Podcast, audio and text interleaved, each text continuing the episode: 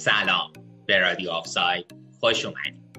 امروز مفتخرم که بن جیکوبز رو در کنار خودم داشته باشم. بن در حال حاضر مشاور آزاد ورزشی در آژانس دیجیتال 7 که برنده جایزه هم شد. اون همچنین نویسنده مستقل تیپ و فوتبال و گزارشگر مستقل شبکه بی تی اسپورته و به عنوان روزنامه‌نگار و مجری در اتحادیه فوتبال و فیفا کار می‌کنه من می‌خوام امروز با بن در مورد حادثه ای که برای کریستیان اریکسن اتفاق افتاد در جریان بازی فنلاند دانمارک صحبت کنم. همچنین پوشش تلویزیونی اون صحنه که خیلی جنجال برانگیز شد و نقش یوفا در فشار آوردن به بازیکنهای دانمارک برای ادامه و در آخر در مورد قهرمانای اون شب صحبت خب بیایید بریم و زودتر این مصاحبه رو شروع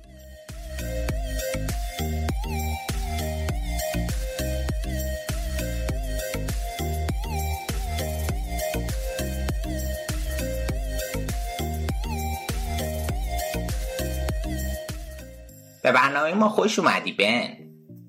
خیلی خوشحالم که در کنار تو هستم آراد.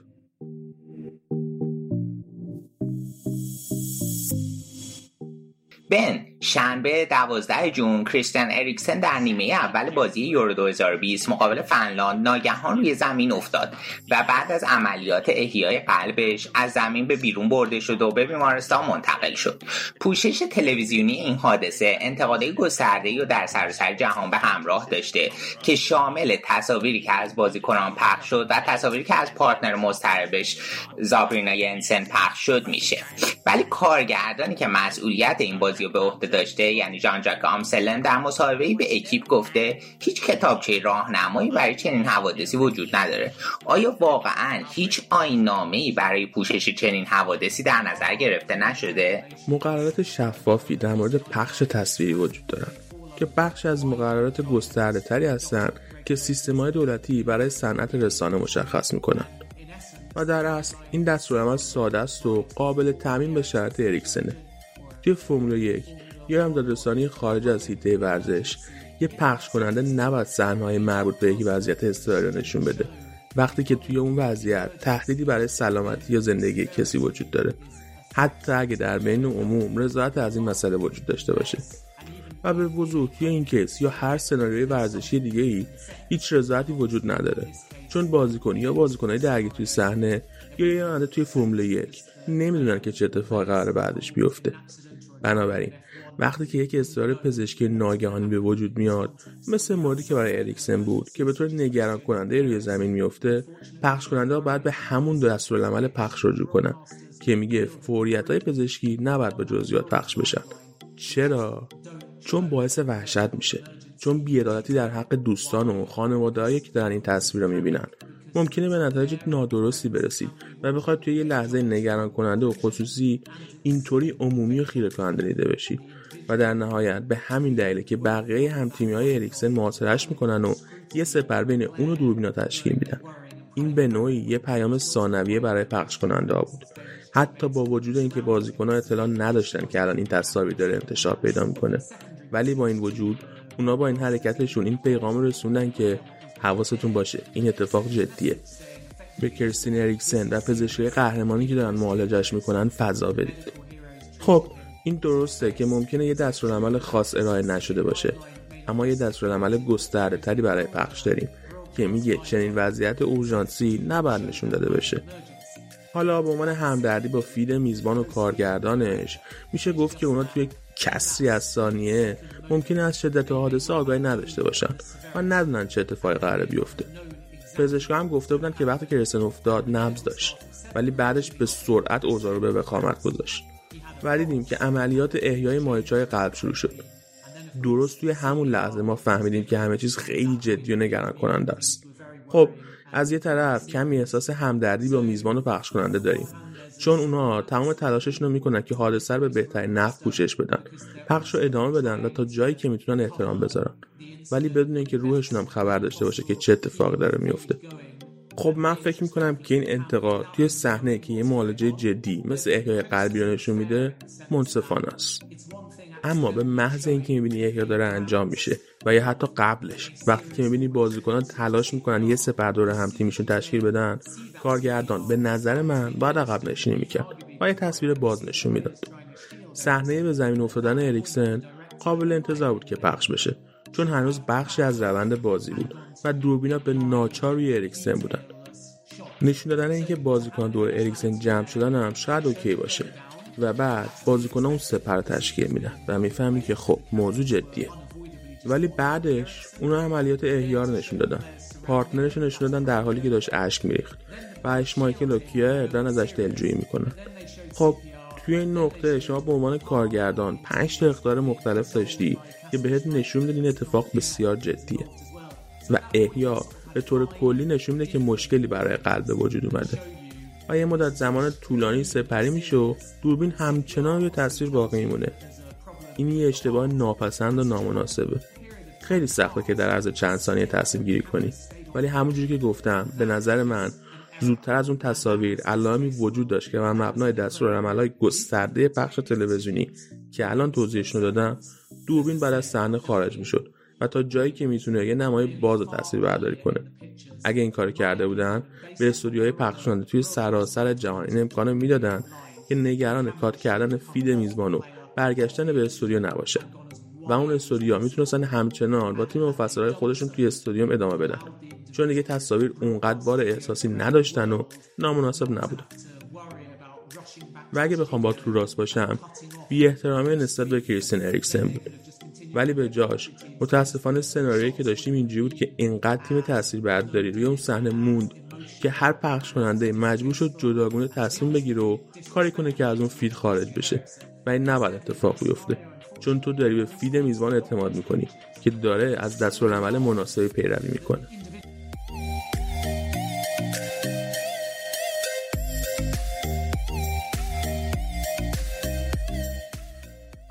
بازی از سر گرفته شد فنلاند یک هیچ برد.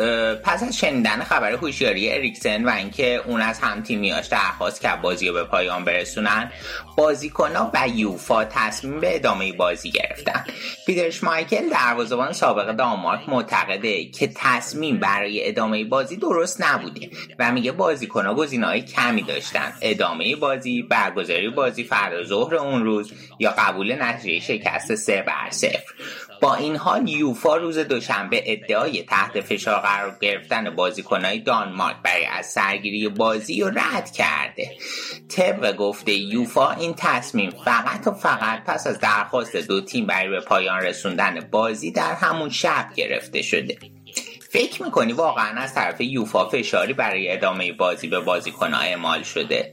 و یا اصلا بازیکنها بعد از اون ضربه روحی قادر به گرفتن همچین تصمیم مهمی بودن؟ نه. و فکر می‌کنم که نکته دومی که گفتی کلیدیه. اینکه از بازیکنهای دوتا تیمی که تحت تاثیر این حادثه قرار گرفتن به خصوص دانمارکیا درست چند ساعت بعد بازی بخوای که تصمیم گیری کنن. در حالی که هنوز معلوم نبوده که آیا از سلامت اریکسن خبری داشتن یا نه. و اگه خبری بهشون می‌رسید خیلی چیزا می‌تونه عوض بشه. حتی هنوزم خیلی چیزا در مورد شرط اریکسن توی دراز مدت و دلیل اون اتفاق روشن نیست. و با همه اینا داری از بازیکنایی که توی شوک بودن می‌خوای که تصمیم خیلی بزرگی بگیرن. در صورتی که به وضوح همشون توی موقعیتی نبودن که توانایی همچین تصمیم گیری داشته باشن. هر کدومشون یه نظری دارن. و همه توی شرط روحی هستن که احساسات بهشون غلبه کرده. این موضوع شامل بازیکنهای فنلاند هم میشه. و شاید تحت فشار قرار دادن بهترین عبارت نباشه اینجا.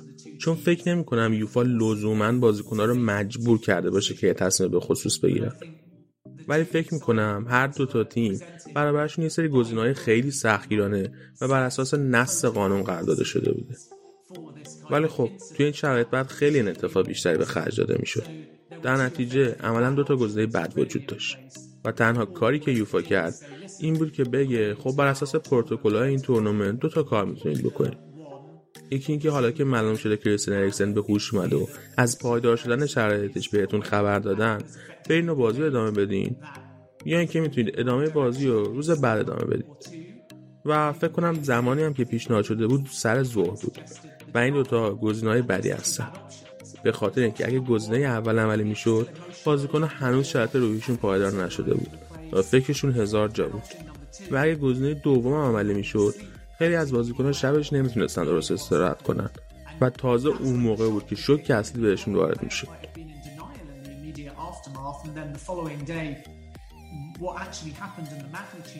چون خیلی ها ممکنه زمان حادثه تو فاز انکار باشن و روز بعدش ابعاد تلخی این حادثه و اینکه چقدر نزدیک بودیم به از دست دادن اریکسن تازه شروع کنه توی ذهنشون مرور بشه و روشون اثر بذاره و در اون صورت نخوان که بازی کنن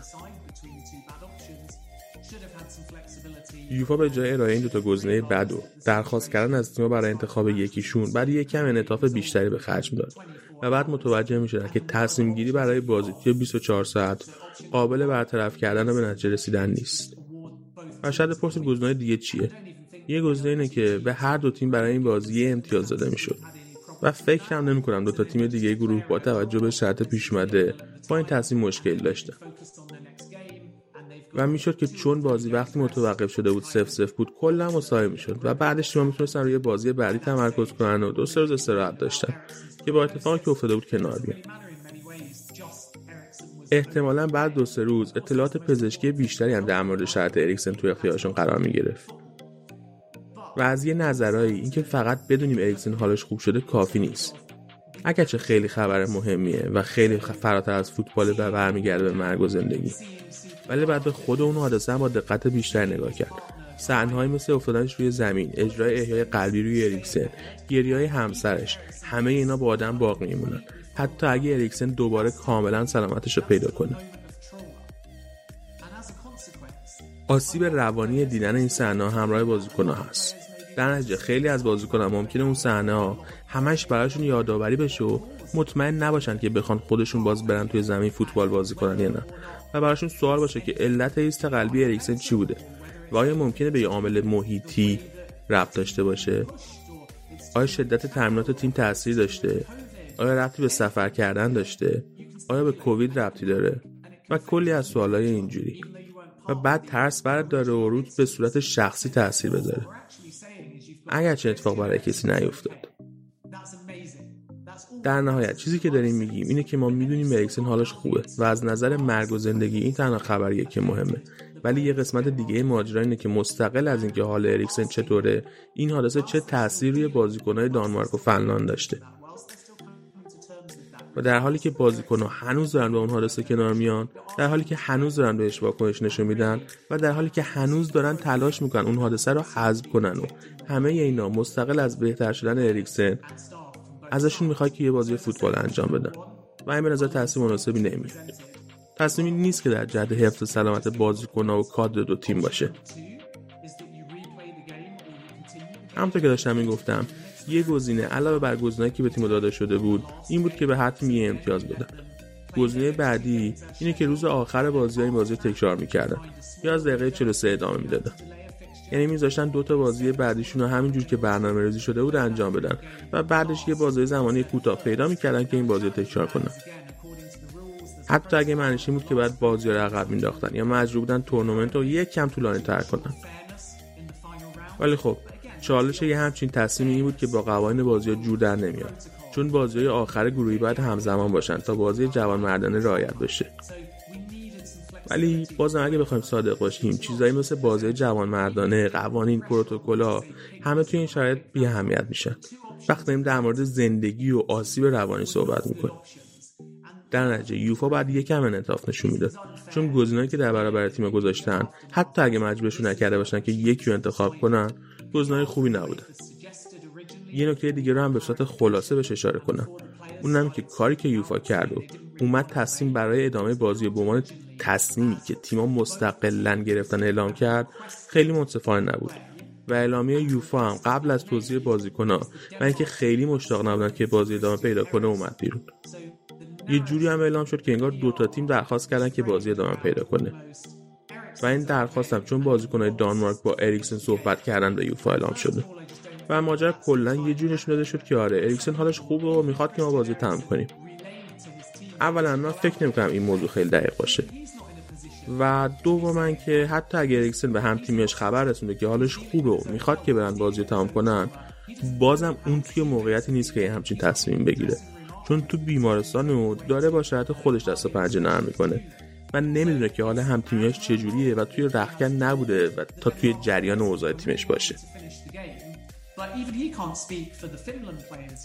اگه واقعا به هم تیمیاش گفته باشه که دوست داره بازی رو تمام کنن قابل تحسینه. ولی نمی‌تونه نظر بازی کنه فنلان یا مربی یا کادر پزشکی بدونه.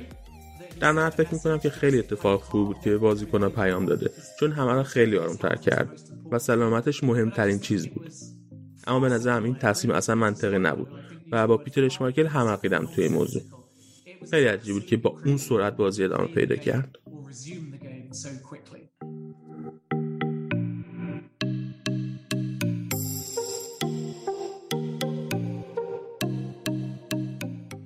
سیمون کیر کاپیتان دانمارک به دلیل واکنش سریعش به اتفاقی که برای اریکسن افتاد به عنوان یک قهرمان شناخته شده. نظر تو در مورد نقش اون به عنوان یک کاپیتان چیه؟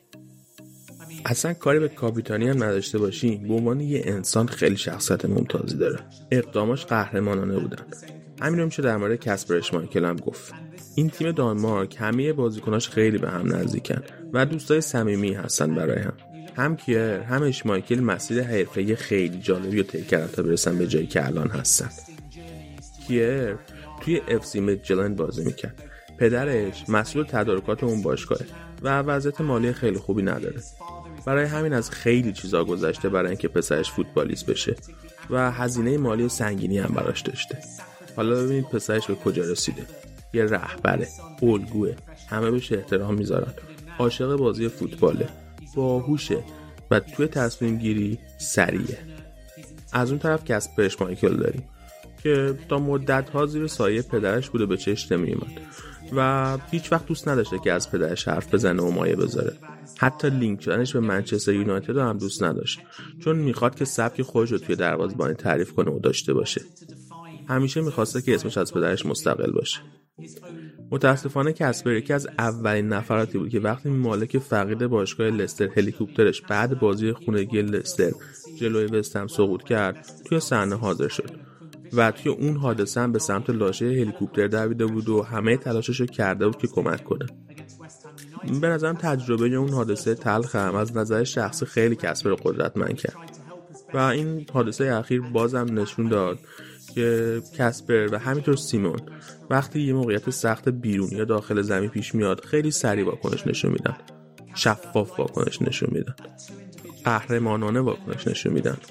معقولانه؟ و هوشمند واکنش نشون میدن.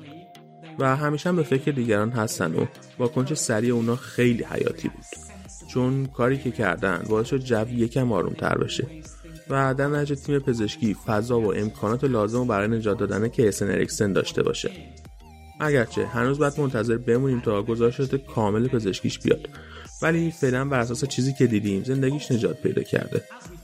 واقعا هم اتفاق مهمی بود چون بر اساس گزارش پزشک حاضر توی صحنه وقتی اریکسن قش کرده اگرچه هنوز ضربان داشته ولی قلبش کار نمی‌کرده دیگه.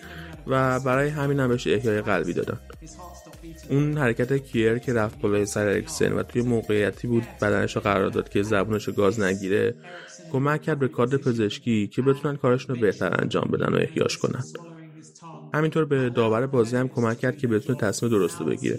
چون توی صحنه‌های مشابه وقتی جایی که توپ نیست اتفاقی میفته معمولا چند ثانیه برای داور طول می‌کشه تا در جریان قرار بگیره. ولی اینجا فورا داورم متوجه شد و اون چند ثانیه حساس هدر نرفت.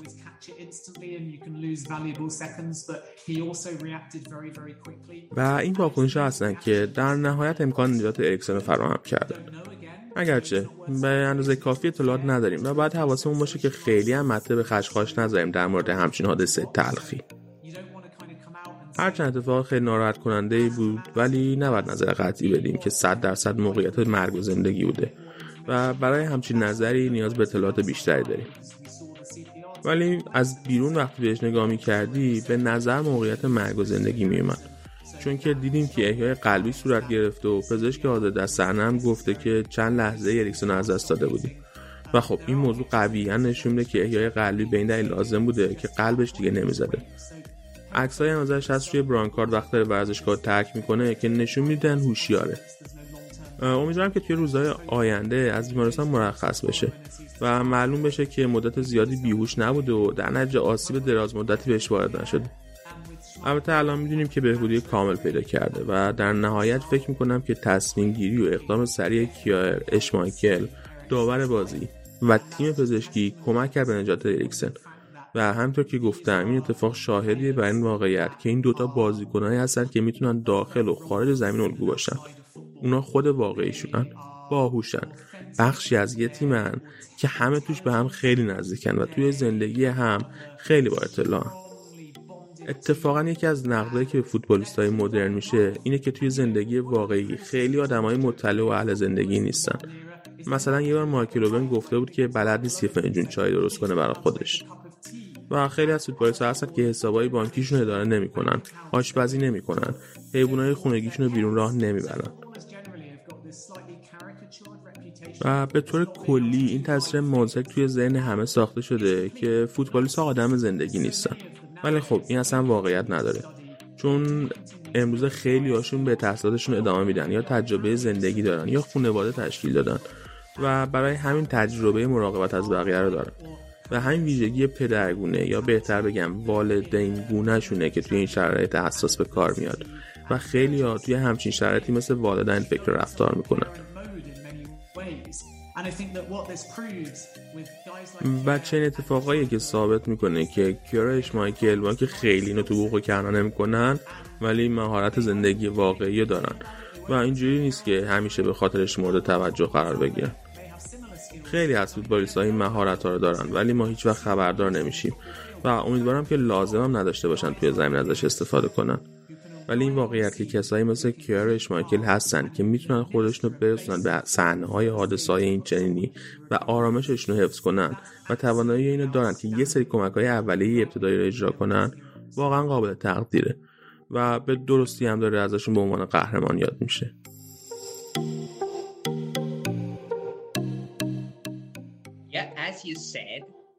بله همون جوری که تو هم گفتی کار دکتر بوزن و تیم پزشکی دانمارک فوقالعاده بود. ما در مورد کیایر و تیم پزشکی صحبت کردیم ولی در اون بحبوه کس دیگه ای هم در صحنه حاضر بود که دقیقا وقتی بهش احتیاج بود بلا فاصله کمک کرد و باعث ستایش خیلی ازش شد. داور بازی انتونی تیلر. تشخیص اینکه در اون لحظه مشکلی به وجود اومده و واکنش نشون دادن بهش دنها در عرض چهار ثانیه و صدا زدن تیم پزشکی واقعا استثنایی بود. بذار در مورد اهمیت کار تیلر در این صحنه هم صحبت کنیم. خب بله همطور که قبلتر گفتم داور توی بازی که اتفاقات بدون توپ میفته توی موقعیت خیلی دشواری قرار می‌گیره. و البته اگه این روزا صحنه یا از دست بدن وار به کمکشون میاد. مثلا اگه با آرنج ضربه زده بشه یا اتفاق قابل توجهی افتاده باشه. ولی وار نمی‌تونست توی این مورد هیچ کمکی بکنه چون اینجا فوریت پزشکی وجود داشت. بنابراین اگه شما داور بازی باشید و این صحنه رو از دست برید و واکنش سریع نداشته باشید زمان ارزشمندی از دست رفته. برای متوقف کردن بازی لزوما نیاز به سود زدن نبود چون به محض افتادن اریکسن اون به نوعی به سمت توپ سقوط کرد. چون توپ به سمتش فرستاده شده بود باعث شد همه به خوبی اون صحنه رو ببینن. اما با این وجود از نظر فنی بازی چند ثانیه ادامه داشت. بنابراین می‌تونید درک کنید که چرا داورا ممکنه بیشتر روی توپ تمرکز کنند. اولین واکنش غریزی شما می‌تونه این باشه که ممکنه اریکسن فقط لیز خورده باشه یا تلو تلو خورده باشه. و به همین دلیل روی زمین افتاده. ولی من فکر می‌کنم که آنتون تیلور و البته تیمش کارشون خوب انجام دادن. بازیکنان که بهشون اشاره کردیم از نوع سقوطی که اریکسن داشت متوجه شدن که این اتفاق عادی نبود و فقط یه مصدومیت نیست. این فقط یه گرفتگی نبود. این نمی‌تونست لغزیدن روی زمین باشه. و در نهایت اریکسن با سر پایین روی زمین افتاد و بعدش به سختی تکون می‌خورد. و فکر می‌کنم که داور با دونستن این موضوع دیدن این صحنه دو تا کار فوق انجام داد. اول که به سرعت به کادر پزشکی سیگنال داد که وارد زمین بشن. خب این در نگاه اول خیلی کار مهمی به نظر نمیاد چون طبیعتا جز کارهایی که داور باید انجام بده. ولی این مهمه که پروتکلی که توی مسابقات وجود داره فراموش نکنید. بنابراین وقتی زمین می‌خورید کادر پزشکی احتمالا متوجه میشه که ممکنه بهشون نیاز بشه. ولی تا زمانی که سود به صدا در نیاد یا داور علامت نده اونا به طور سنتی وارد زمین نمیشن. و من فکر می‌کنم این به تیم پزشکی اجازه داد که خیلی سریع واکنش نشون بدن و وارد زمین بشن. بدون اینکه نگران این باشن که بازی یکم بیشتر طول می‌کشه تا بالاخره یه بازیکن توپو بزنه بیرون.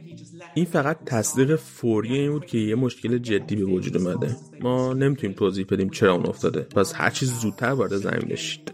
و من فکر می‌کنم که داوری خیلی قوی بود. می‌دونی؟ با هر نوع نارسایی قلبی به خصوص ایست قلبی که خب تا جایی که من می‌دونم لزوما هر نارسایی قلبی ایست قلبی نیست. نارسایی قلبی مدل های مختلفی داره. ما فقط می‌تونیم حدس و گمان بزنیم که چی شده و حدس زدن خیلی کار عاقلانه ای نیست. یکم بی احترامی اگه شروع به گمان زنی بکنیم. ولی اگه بخوایم گسترده در مورد صحبت کنیم اگه ایست قلبی دلیل افتادن کریستن باشه که هنوز هیچ جزئیات رسمی پزشکی در این مورد منتشر نشده این نارسایی قلبی اتفاقی که باید به سریعترین شکل ممکن بهش با خودش نشون داد. هر ثانیه برای مدل‌های دیگه نارسایی قلبی مهمه و بدیهیه. اگه قلب ایسته این اهمیت شدیدتر هم میشه. اما توی انواع مختلف نارسایی قلبی شما اساسا پنجرهای زمانی متفاوتی برای واکنش نشون دادن دارید. و اگه این ایست قلبی باشه که نقص الکتریکیه تو باید به سریعترین واکنش ممکن داشته باشی. ما هرگز نخواهیم فهمید و این همیشه یکی از عناصر حدس و گمان میمونه که دقیقا چی باعث عدم پایداری کیرسن اریکسن شده.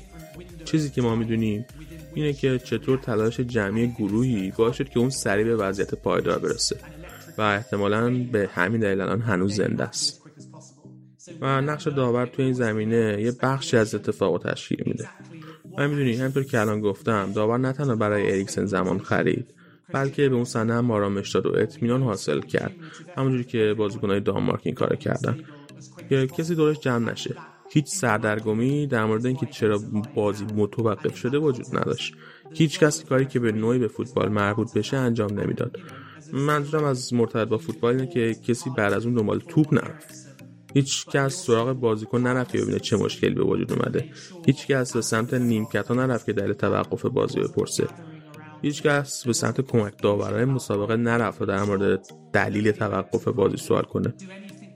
چون از نظر فنی توپ هنوز توی جریان بازی بود و این تا حدودی دلیلش اینه که داور به همراه بازیکنهای داماک بلا فاصله پیام واضحی به همه فرستادن. که این موضوع جدیه و زندگی حول فوتبال میچرخه و باید به همه بازیکنها اعتبار داد. چون اگه در کسی از ثانیه نمیفهمیدی چه خبره خیلی احتمال زیاد بود که به سمت توپ بدوی. خیلی احتمال زیاد بود که صدای سوت رو نشنوی برات سوال پیش بیاد که هنوز بازی در جریانه یا نه؟ به سادگی ممکنه بری سمت نیمکت و آب بخوری. این آخری به نظر خیلی مهم نمیاد. اما دوباره میگم. ما داریم در مورد ارتباط. بین جایی که اریکسن زمین خورد با جایی که تیم پزشکی و تجهیزات پزشکی مستقر شدن صحبت می‌کنیم. بنابراین شما توی تصویر دیدید که تیم پزشکی داخل زمین دوید و عملیات احیای قلبی رو انجام داد. بعدش به دستگاه شوک احتیاج پیدا شد و دستگاه شوک رو استفاده کردن و بعدش انگار خدا را کریستن دوباره شروع به نفس کشیدن کرد. در همون لحظه یه دستگاه قلب بهش متصل کردن. اما اگه به طور مثال بازیکن‌ها به سمت نیمکت دویده بودن و شروع به آب خوردن می‌کردن چون از شدت حادثه خبر بودن اون وقت شاید یه مسیر کاملا باز برای جلو و عقب رفتن سریع تیم پزشکی وجود نداشت. شاید در صورت اگه نیاز به دستگاه شوک بود کار به این سرعت و با این بازدهی انجام نمیشه ما نمی‌دونیم. و این نکته اینه که تک تک بازیکنایی که به طور مستقیم درگیر تشکیل سپر برای اریکسن نبودن یا بهش کمک نمی‌کردن همون جایی که بودن ایستادن. و به تیم پزشکی بیشترین فضای ممکن دادن. اگرچه این مسائل فقط به اقدامات داور مربوط نمیشه ولی آرامش تیلر و ارتباط واضحش توی حرارت اون لحظه قطعا به برگشتن اریکسن به شرط پایدار کمک کرده. خیلی ممنون به خیلی خوشحالیم که میزبان تو توی پادکستمون بودیم. مرسی. باعث افتخار که مصور با شما انجام دادم. مرسی از دعوتتون.